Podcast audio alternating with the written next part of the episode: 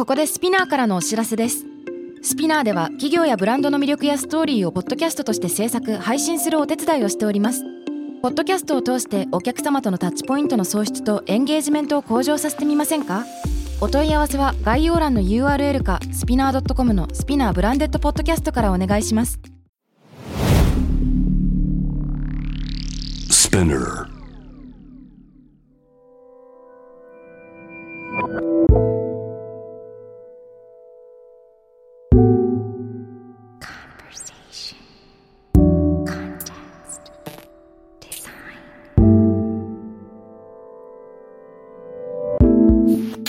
Takram Radio on 81.3 J-Wave。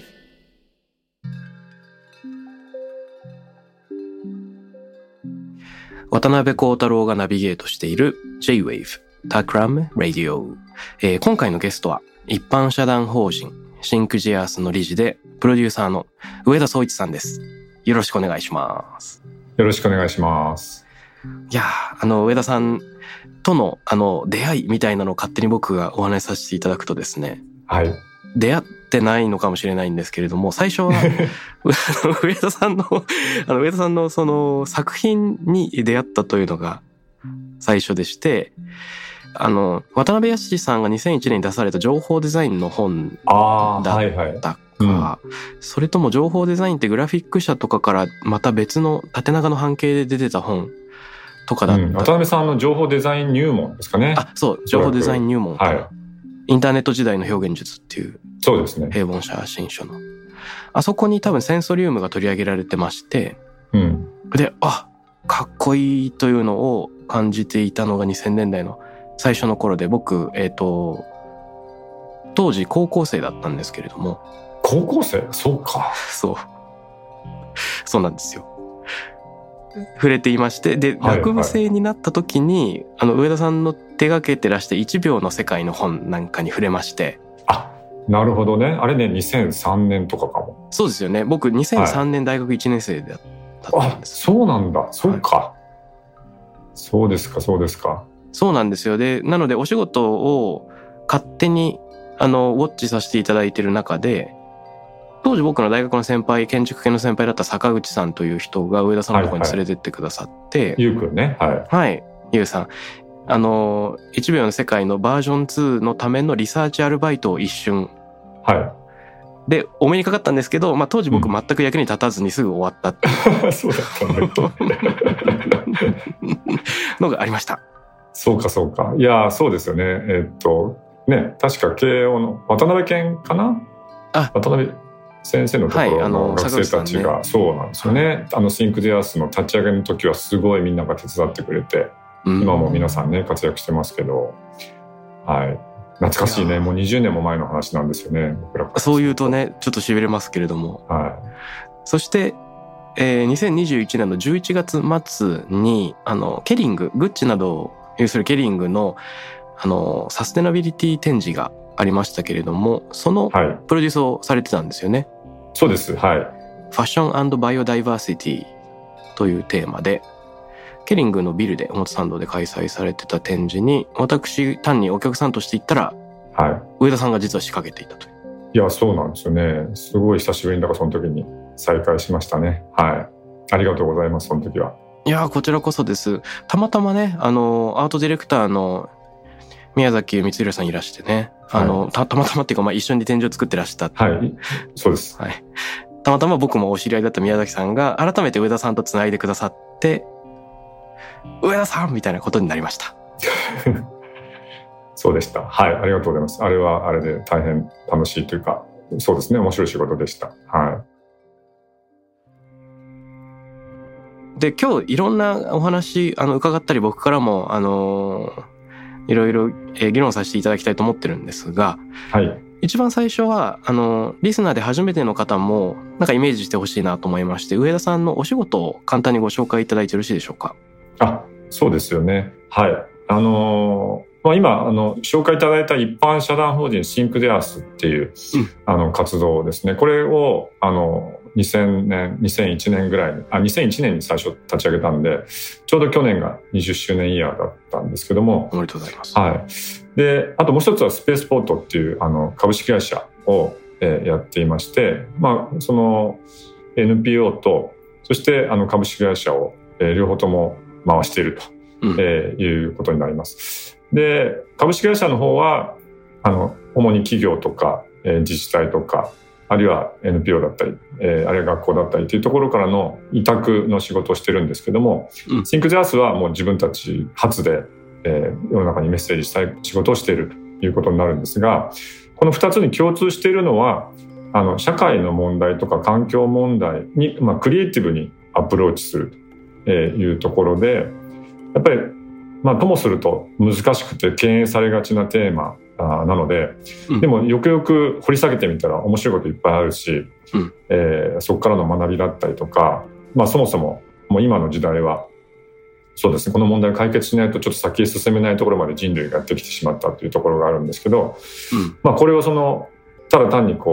まあ、優等生的に向き合うということではなくて、ちょっと楽しかったりとか美しかったりとかちょっとワクワクするような感じでアプローチしていくようなことをですね、今から20年ぐらい前に始めたということですね。で、一方は企業がそういう仕事をしたいときに、受ける枠組みとしてスペースポートという会社を作っていて、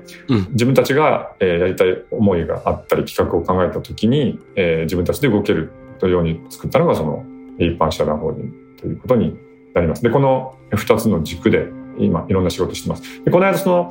ケリングさんの仕事を見ていただいたら、スペースポートという会社の方で引き受けていた仕事を田辺さん来ていただいたということですね。ああ、そうなんですね。スタッフの方なんかは二重に所属されたりしてるんですか？あ、そうですね、はい、NPO はちゃんと理事会もあって、はい、推進スタッフっていう、まあ、メンバー構成がいてというで会員がちゃんといてみたいな感じで組織になっていますし、会社の方はもちろん、役員がいて出資者がいて社員がいるみたいなことになってるんですけど、コアスタッフは結構共通して一緒にやってるという、そんなやり方ですね。なるほどです。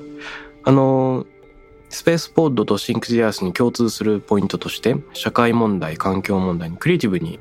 アプローチというふうにおっしゃってましたけども、このクリエイティブにアプローチするっていうのは具体的にはどういう形で現れてくるんでしょうか？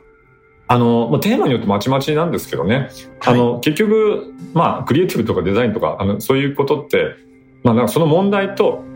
受け止める側の関係性を変えていくっていうことだと思うんですよね。そこに、コミュニケーションとか、もともと僕はこの仕事始める前は広告会社にいたりとか、はい、あるいはドキュメンタリーの映像のディレクターをやってたみたいな時代があって、もともと割と社会とか環境の問題を自分なりに編集したりとかして世の中に伝えるって仕事はしてきてはいたんですけども、やっぱりある程度そうですね、変換をしていくことで受け止める人たちとまあ問題そのものを関係性を近づけるっていうことが、そういう工夫をしていかないとなかなか多くの人に問題って知ってもらえないなという思いがあって、だから例えば書籍本を作ったりとか、映像を作ったりとか、あるいはワークショップをやったりフィールドワークみたいなことをやったり、いろんなことを仕掛けて、例えば携帯のアプリケーションを作ったりとか、外から見てやってることはだからコンテンツメーカーですね、コンテンツ屋さんなんですけども、その内容に応じてそれが最もいいメディアだったりとか、そうですね、ツールにして届けて、でかつ、作ることでをゴールにするんじゃなくて、作ったものを通じて、本だったら読者とのコミュニケーションだったりとか、そういうことを広げていく、あるいは届けるのも流通、例えば本を作るんですけど、本屋さんで売るだけだと届けたい人に確実に届くわけじゃないので、例えば学校に、ここは例えば企業からの協賛金をいただいて、そのお金で学校の先生に手を挙げてもらって希望する先生に届けるとか、そういう何ですかね、作ったものを届けて使ってもらう、でさらに使い方を、戻してもらって、こんな使い方をしましたよっていうのを横にシェアするとかっていう風な面白い、ところまでやるということなんですよね。だからコンテンツは一つの、道具ではい、本当に伝えたいことあるいは伝えてほしいことを促進するための道具としてのコンテンツを作って、うんまあ、それできる限り共感をベースに使ってもらう仕掛けをいろいろ作っていくっていうことですが、ちょっと抽象的なものの言い方で申し訳ないんですけど。いえいえ、でもすごく面白いです。例えばその学校の先生に届けて使ってもらう、でその使い方をシェアするって、例えばどんなツールどんなコンテンツを今お話しされてたんでしょうか。あ、そうですね、実は先ほど渡辺さんがおっしゃった1秒の世界も実はそういう仕組みで、うん、本って、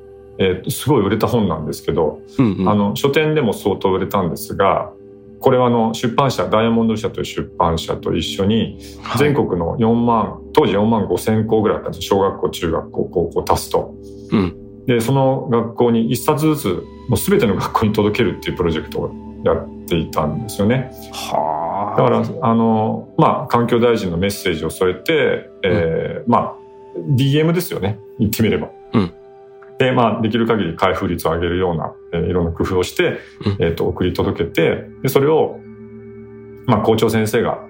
多分受け取ると思うんですけども、まあ、この本を使って授業してくれそうな先生にさらに渡してもらう、あるいは図書館に入れてもらうとか、まあ、そんなようなことを最初はやっていました。なるほど。ところがですね、僕らちょっとそのやり方が少し不満だったんですね。まあ、要はばらまきなわけですよ。4万5千個欲しいか欲しくないかを全然聞き取りもせずに送りつけてたんですよね、うんうん、まあそれはそれでもちろん良かったとは思いますけども、そのうちの、一部はすごくちゃんと受け止めてくれる人いたと思うんですけど、うん、結構無駄になってたんじゃないかなと思うんですよ。でそういうやり方はすごく僕はあんまり嫌だなと思ってたので、はい、東日本大震災の後にが起きて原発事故があった後に経済産業省と一緒に、まあ、グリーンパワーっていうプロジェクトを始めたんですけど、それは再生可能エネルギーについての、まあ、普及プロジェクトだったんですが、僕らそこでグリーンパワースクールっていう活動を担当しててですね、再生可能エネルギーについての教育、教材を作って、まあ、学校に届けようよという企画を立てたんですけど、その時は4万5千個に送るのはポスターだけにして、で、そこで本当に欲しいという先生にその代わり1クラス分40冊届けようっていう、面白いですね、やり方に変えたんですね。まあ、そしたら、300校ぐらいの先生が手を挙げてくれて、たんですよ。でそこが僕らの大きな転機になったんですよね、でそれまで4万5千個全部に送ってた時はそんなたくさんの先生と実は出会ってないんですけども、はい、その300人の先生たちっていうのはまあ、応募してくるわけですし、どう使うかっていうことを書いて送ってもらうので、こんな授業したいのでぜひ送ってくださいっていうところまで分かるわけですよね、はい、で1年目は送って2年目は会いに行ったんですよ。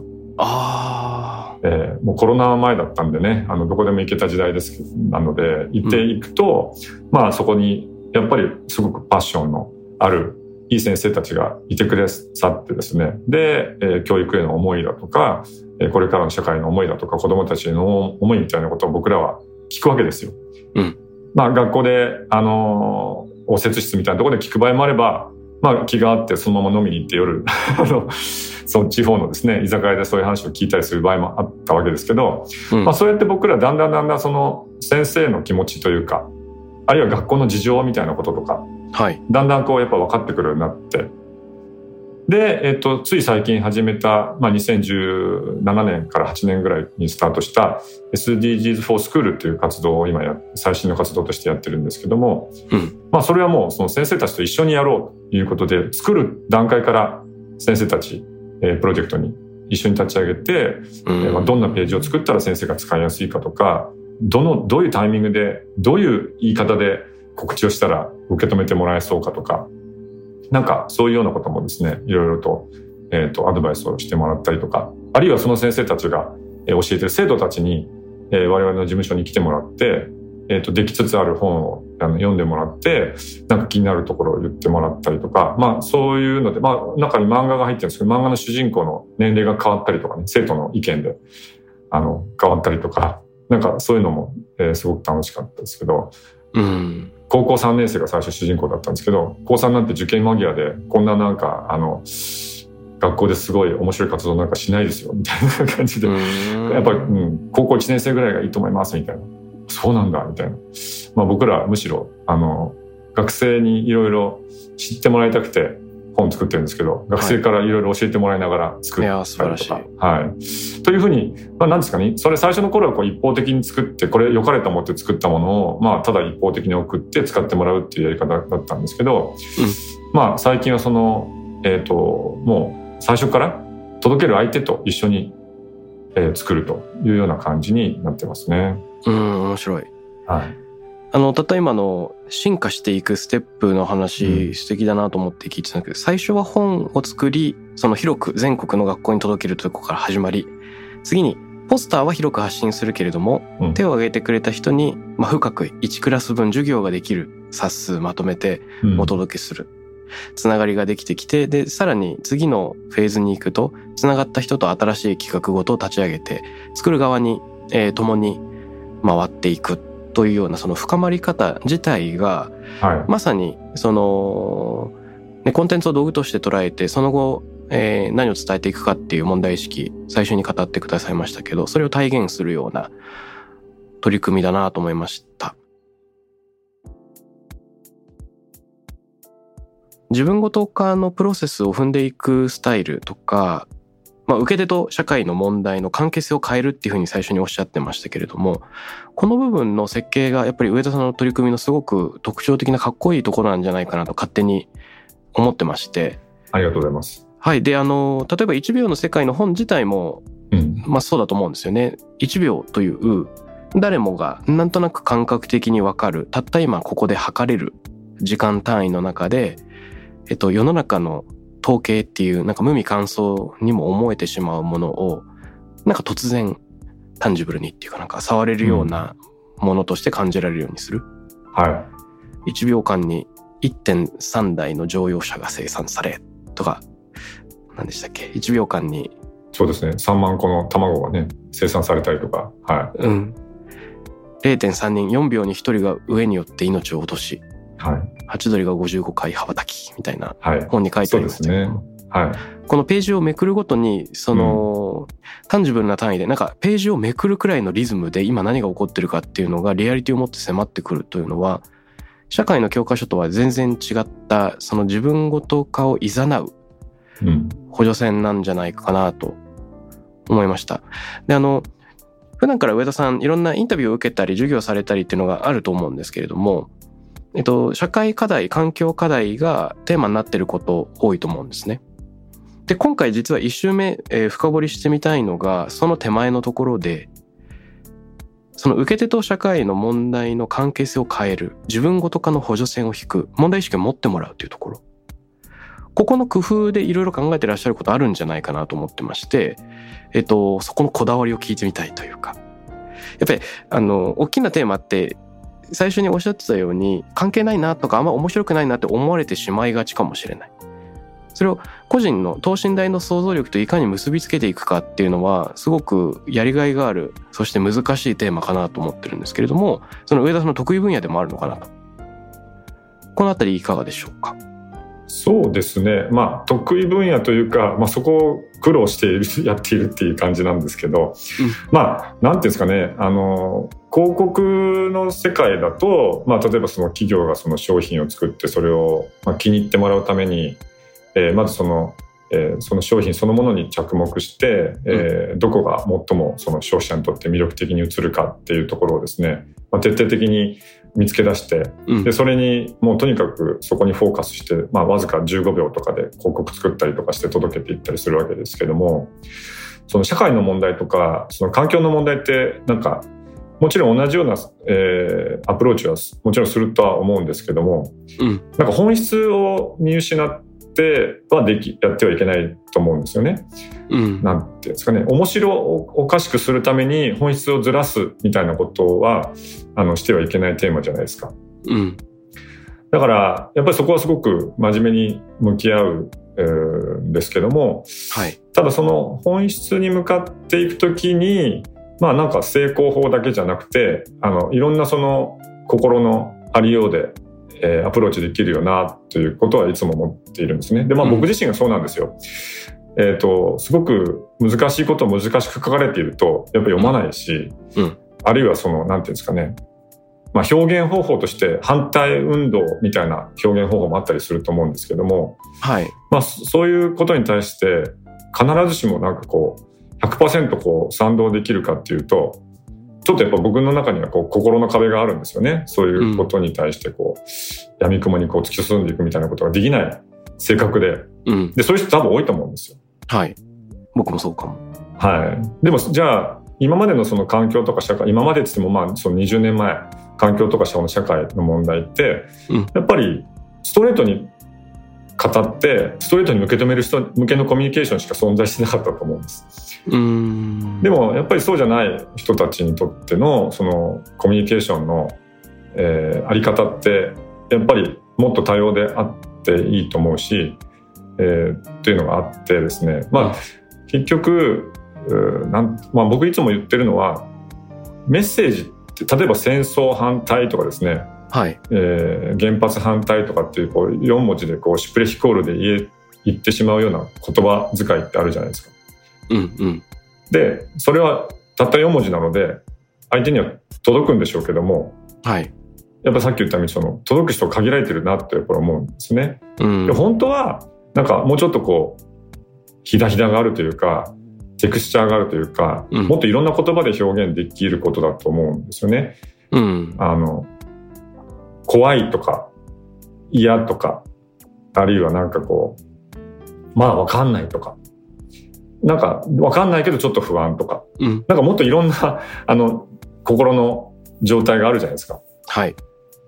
社会のことって必ずしも 100% 理解できてるわけじゃないから、うんうん人によって多分全然違うと思うんですよねその向き合い方が、はい、それをこのように向き合えっていうふうにコミュニケーションをしてきたと思うんですけども、うん、そうじゃなくていろんな受け止め方していいんだよっていうことが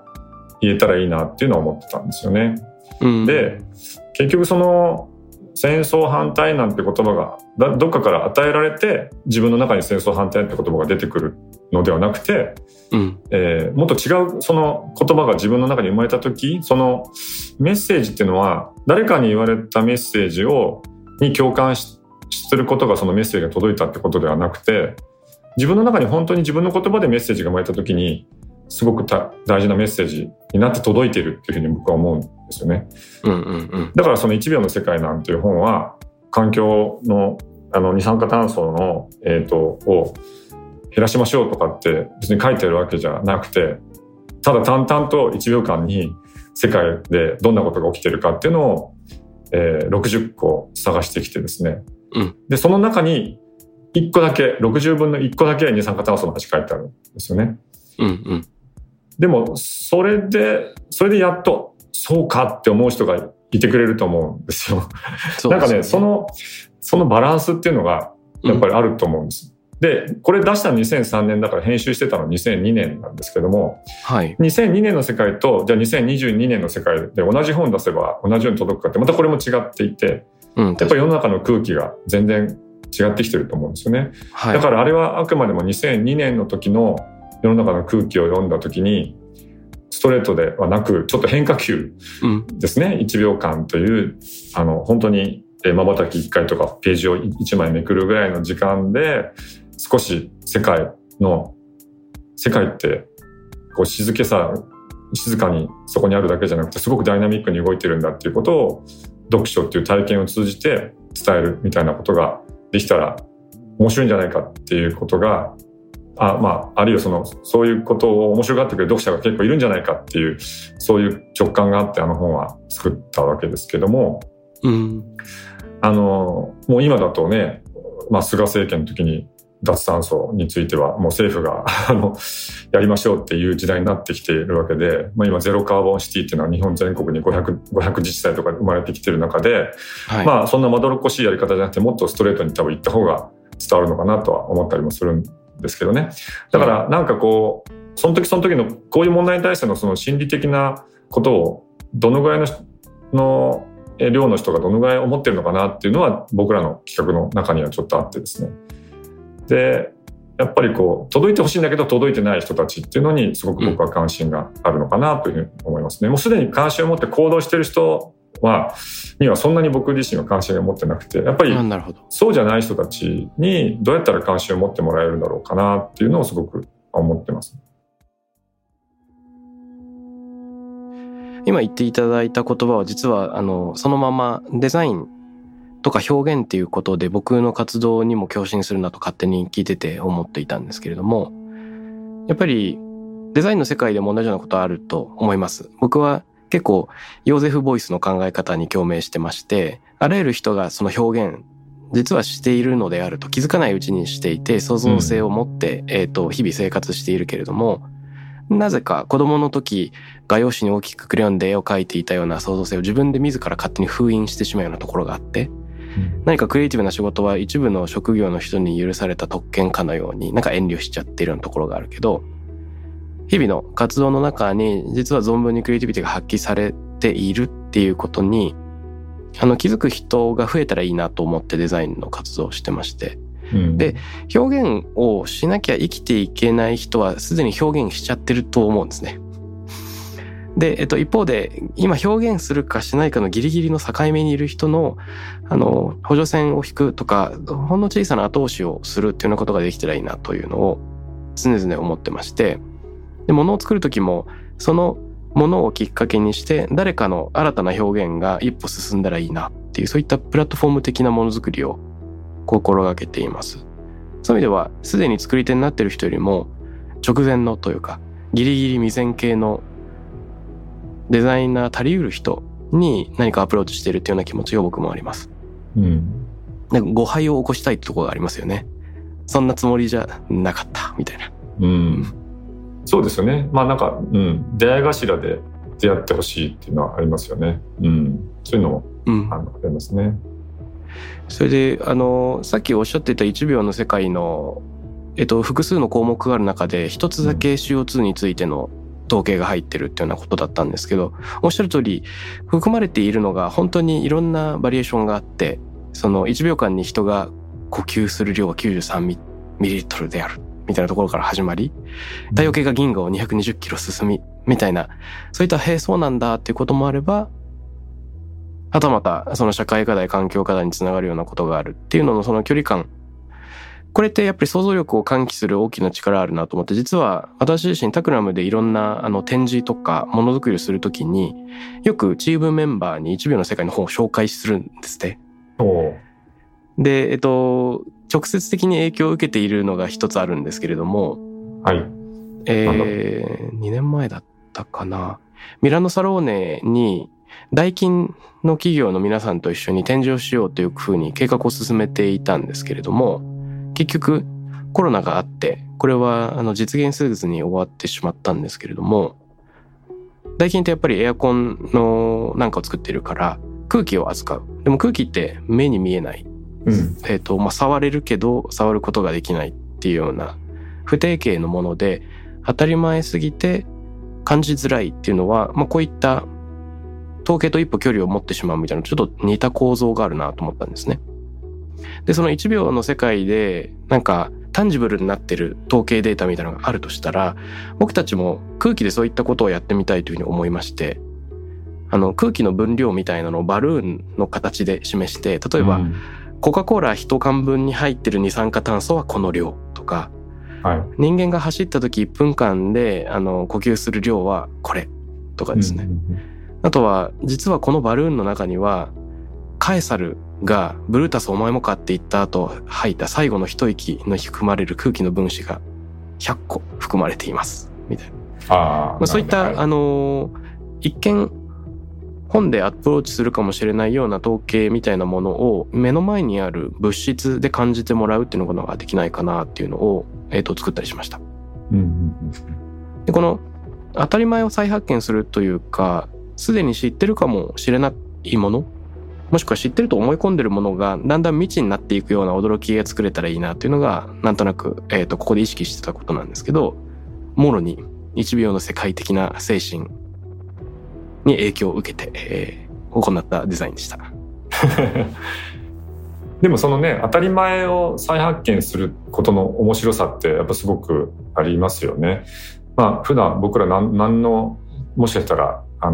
こと気なしに生きている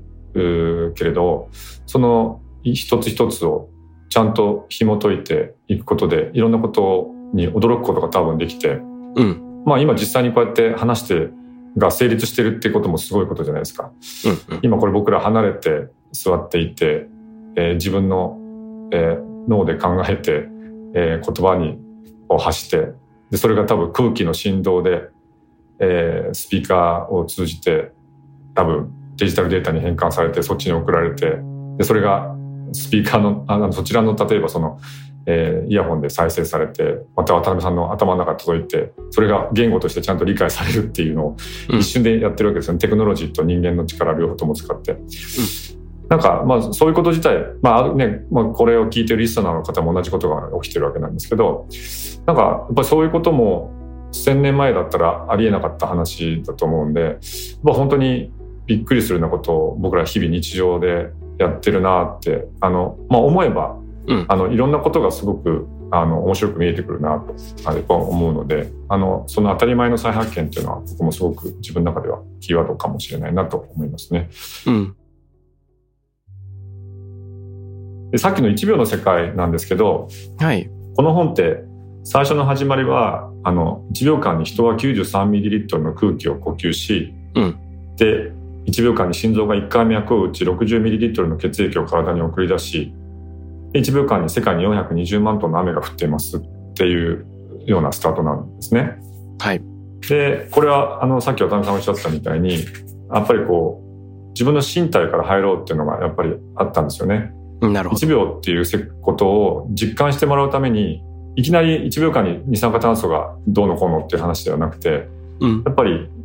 今おっしゃったみたいな空気、自分の呼吸とか自分の心臓だったりとか、あるいは雨みたいな少し自分に近いところが急に世界になるんです。3つ目で世界に420万トンの雨が降ってるっていうふうに変わっていくんですけど、なんかこういう導入からスタートして、でその後は1秒間に地球が太陽の周りを 29.8km 進み、1秒間に22人が観光のために国境を越えて旅に出て、で1秒間に体感32等分39万立方メートルの二酸化炭素が排出されてますって、ここでやっと二酸化炭素の話が出てくるんですね。なるほど。5名なんですよ。でここはすごい議論して、当時東京大学の山本良一先生がこの本を作りたいっていうことで我々と一緒にこのプロジェクトをスタートしたんですけど、はい、やっぱり一番伝えたいのはこの二酸化炭素がたくさん排出されてるってことを伝えたかったんですね。あ、そうだったんですか。だからこれを1ページに持ってきてほしいってやっぱりずっと言われてたんですよね。はい。でも多分それだと台無しになっちゃうから、こうさせてくれっていう議論をすごい、うん、当時ねしたことを覚えていて、ゆっくりこう体に染み込んでいくような流れの中で、この二酸化炭素の排出量がすごい量なんだなっていうことに驚いてもらう、なるほどね、あるいはさっき使った言葉で言うと、その想像力をちゃんと持ち上げてもらうというかね、届くようにこう助走していくような部分っていうのがやっぱすごく大事だなと思ったんですね。あとこの本って3つで1つの組み合わせになってて、3つずつ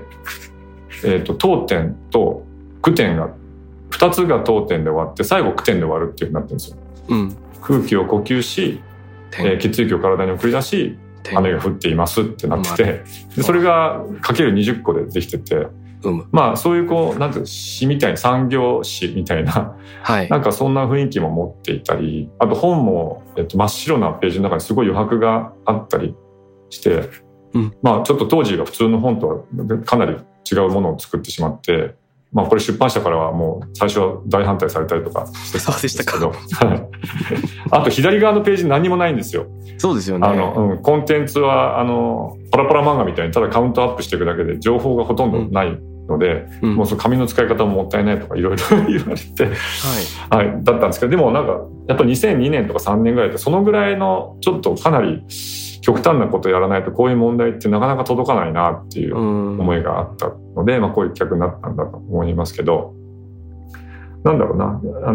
本当に今言ってくれた当たり前の世界に対して驚く視点っていうか、うん、あるいは当たり前であることを疑ったりする視点ってデザイナーなら必ずまあやっている視点だと思うんですけど、うん、なんかそういうこ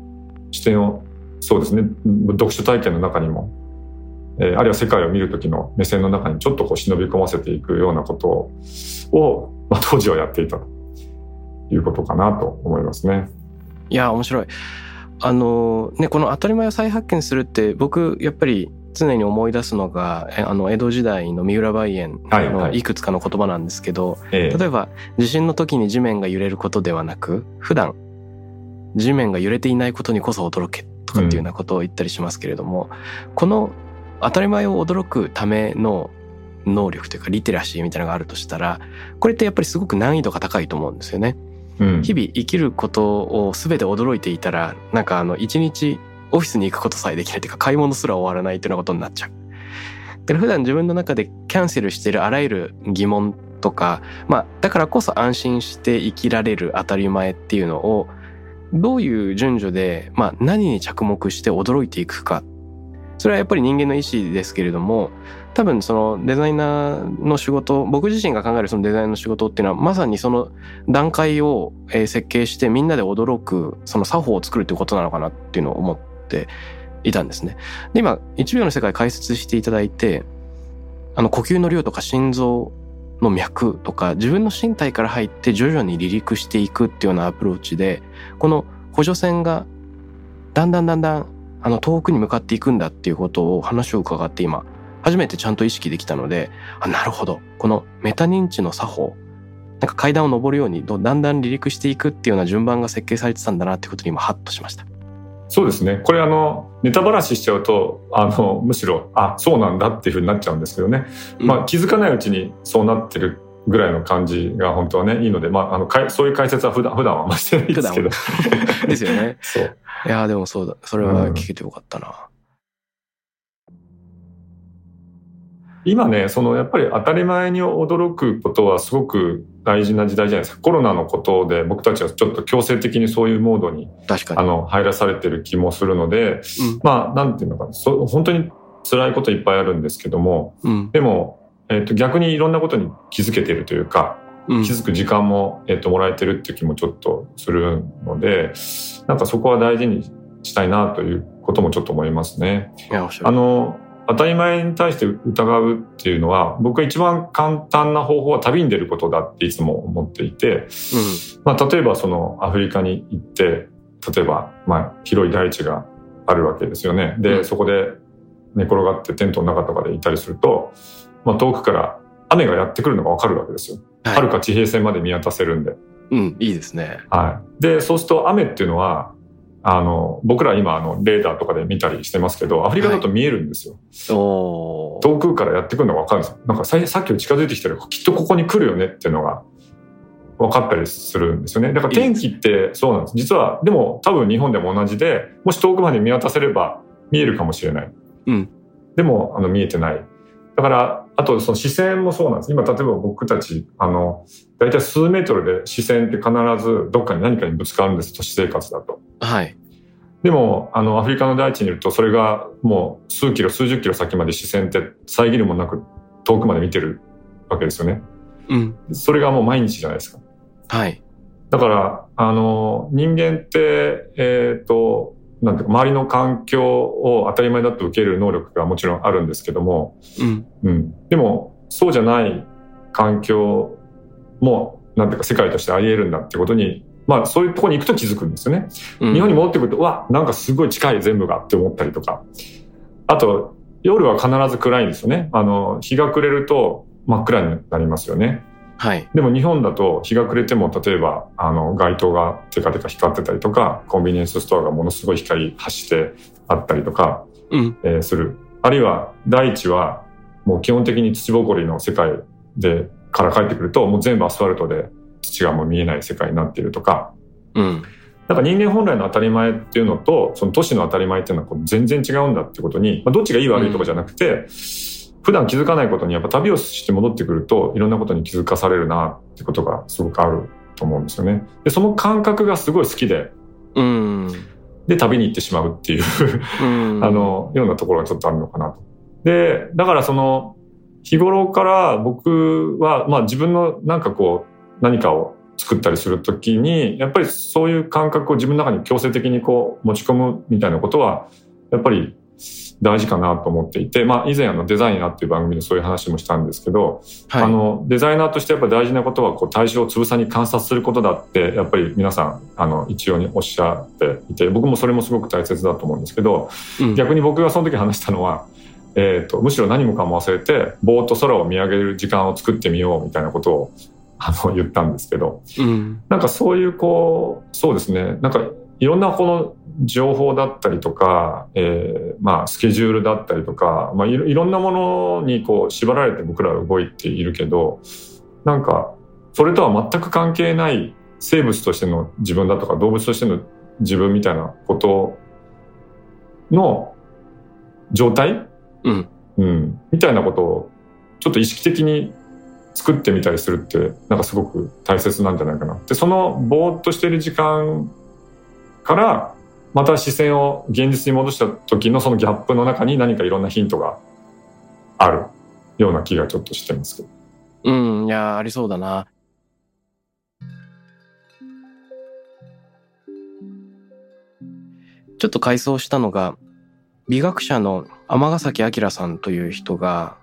なんか哲学っていう雑誌で書いてた面白い論考がありまして、遊びについて論じてたんですけれども、よくなんだっけ、ちょっと話が突然飛んじゃいますが、うん、マズローの5段階欲求みたいなのがあって、一番上にその自己実現みたいなものがよく載っていたりすると思うんですけれども、その社会の中で自らの仕事を通してフルタイムで自己実現ができる人ってやっぱり世の中にあんまりいないみたいなことを言っていて、どうしても生きていくためにこれをやってなきゃいけない、こんな仕事でこういう時間の使い方しなきゃいけないということで自己実現できる人って本当にごく一部しかいないっていう時にそれでどうするのか、うん、であらゆる人が実は自己実現できるのが遊びの中なんじゃないかっていうことを言ってるんですよね。で、異なるルールの下で一時的に、異なる自分を体験するっていう、でこれって言ってみれば今上田さんがおっしゃった旅をすることとすごく似てるなと思いまして、普段と違うルールを適用する時間を得るっていうことかなと。なるほど。でそれは日常の中でもそのサードプレイスたるカフェに行くとか異なるコミュニティに顔を出すってことでもできるし、遊びに出かけるってことでも違うルールに身を浸すことができるなっていうことが一つ目の気づきで、二つ目の気づきはやっぱりただ単に旅に出るっていう、まあ旅に出るのは大事なんですけど、旅に出た後が結構大事ですよね。一段階目は日常から距離を置いて非日常に出かけるっていうその旅そのもの、うん、で2段階目はやっぱちゃんと日常に戻ってくる。そうですね。で3段階目に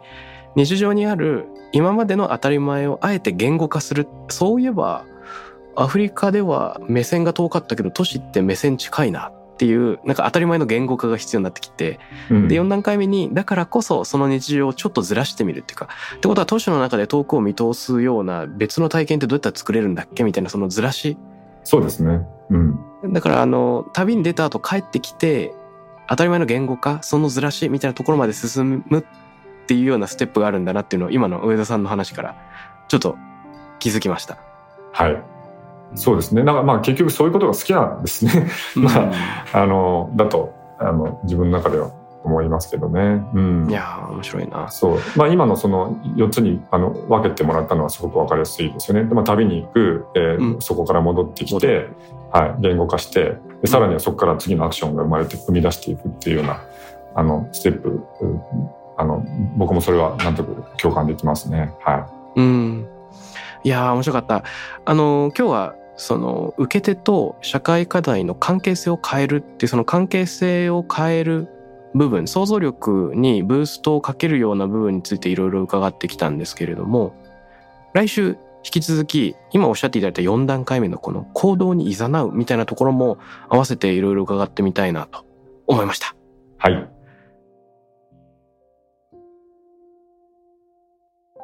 タクラムレディオに関するメッセージや感想はツイッターからハッシュタグタクラム813をつけてつぶやいてください。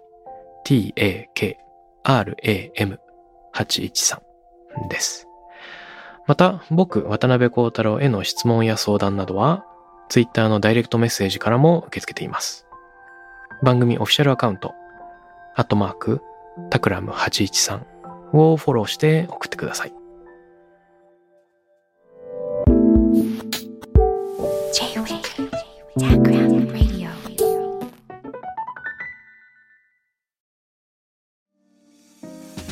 ここでスピナーからのお知らせです。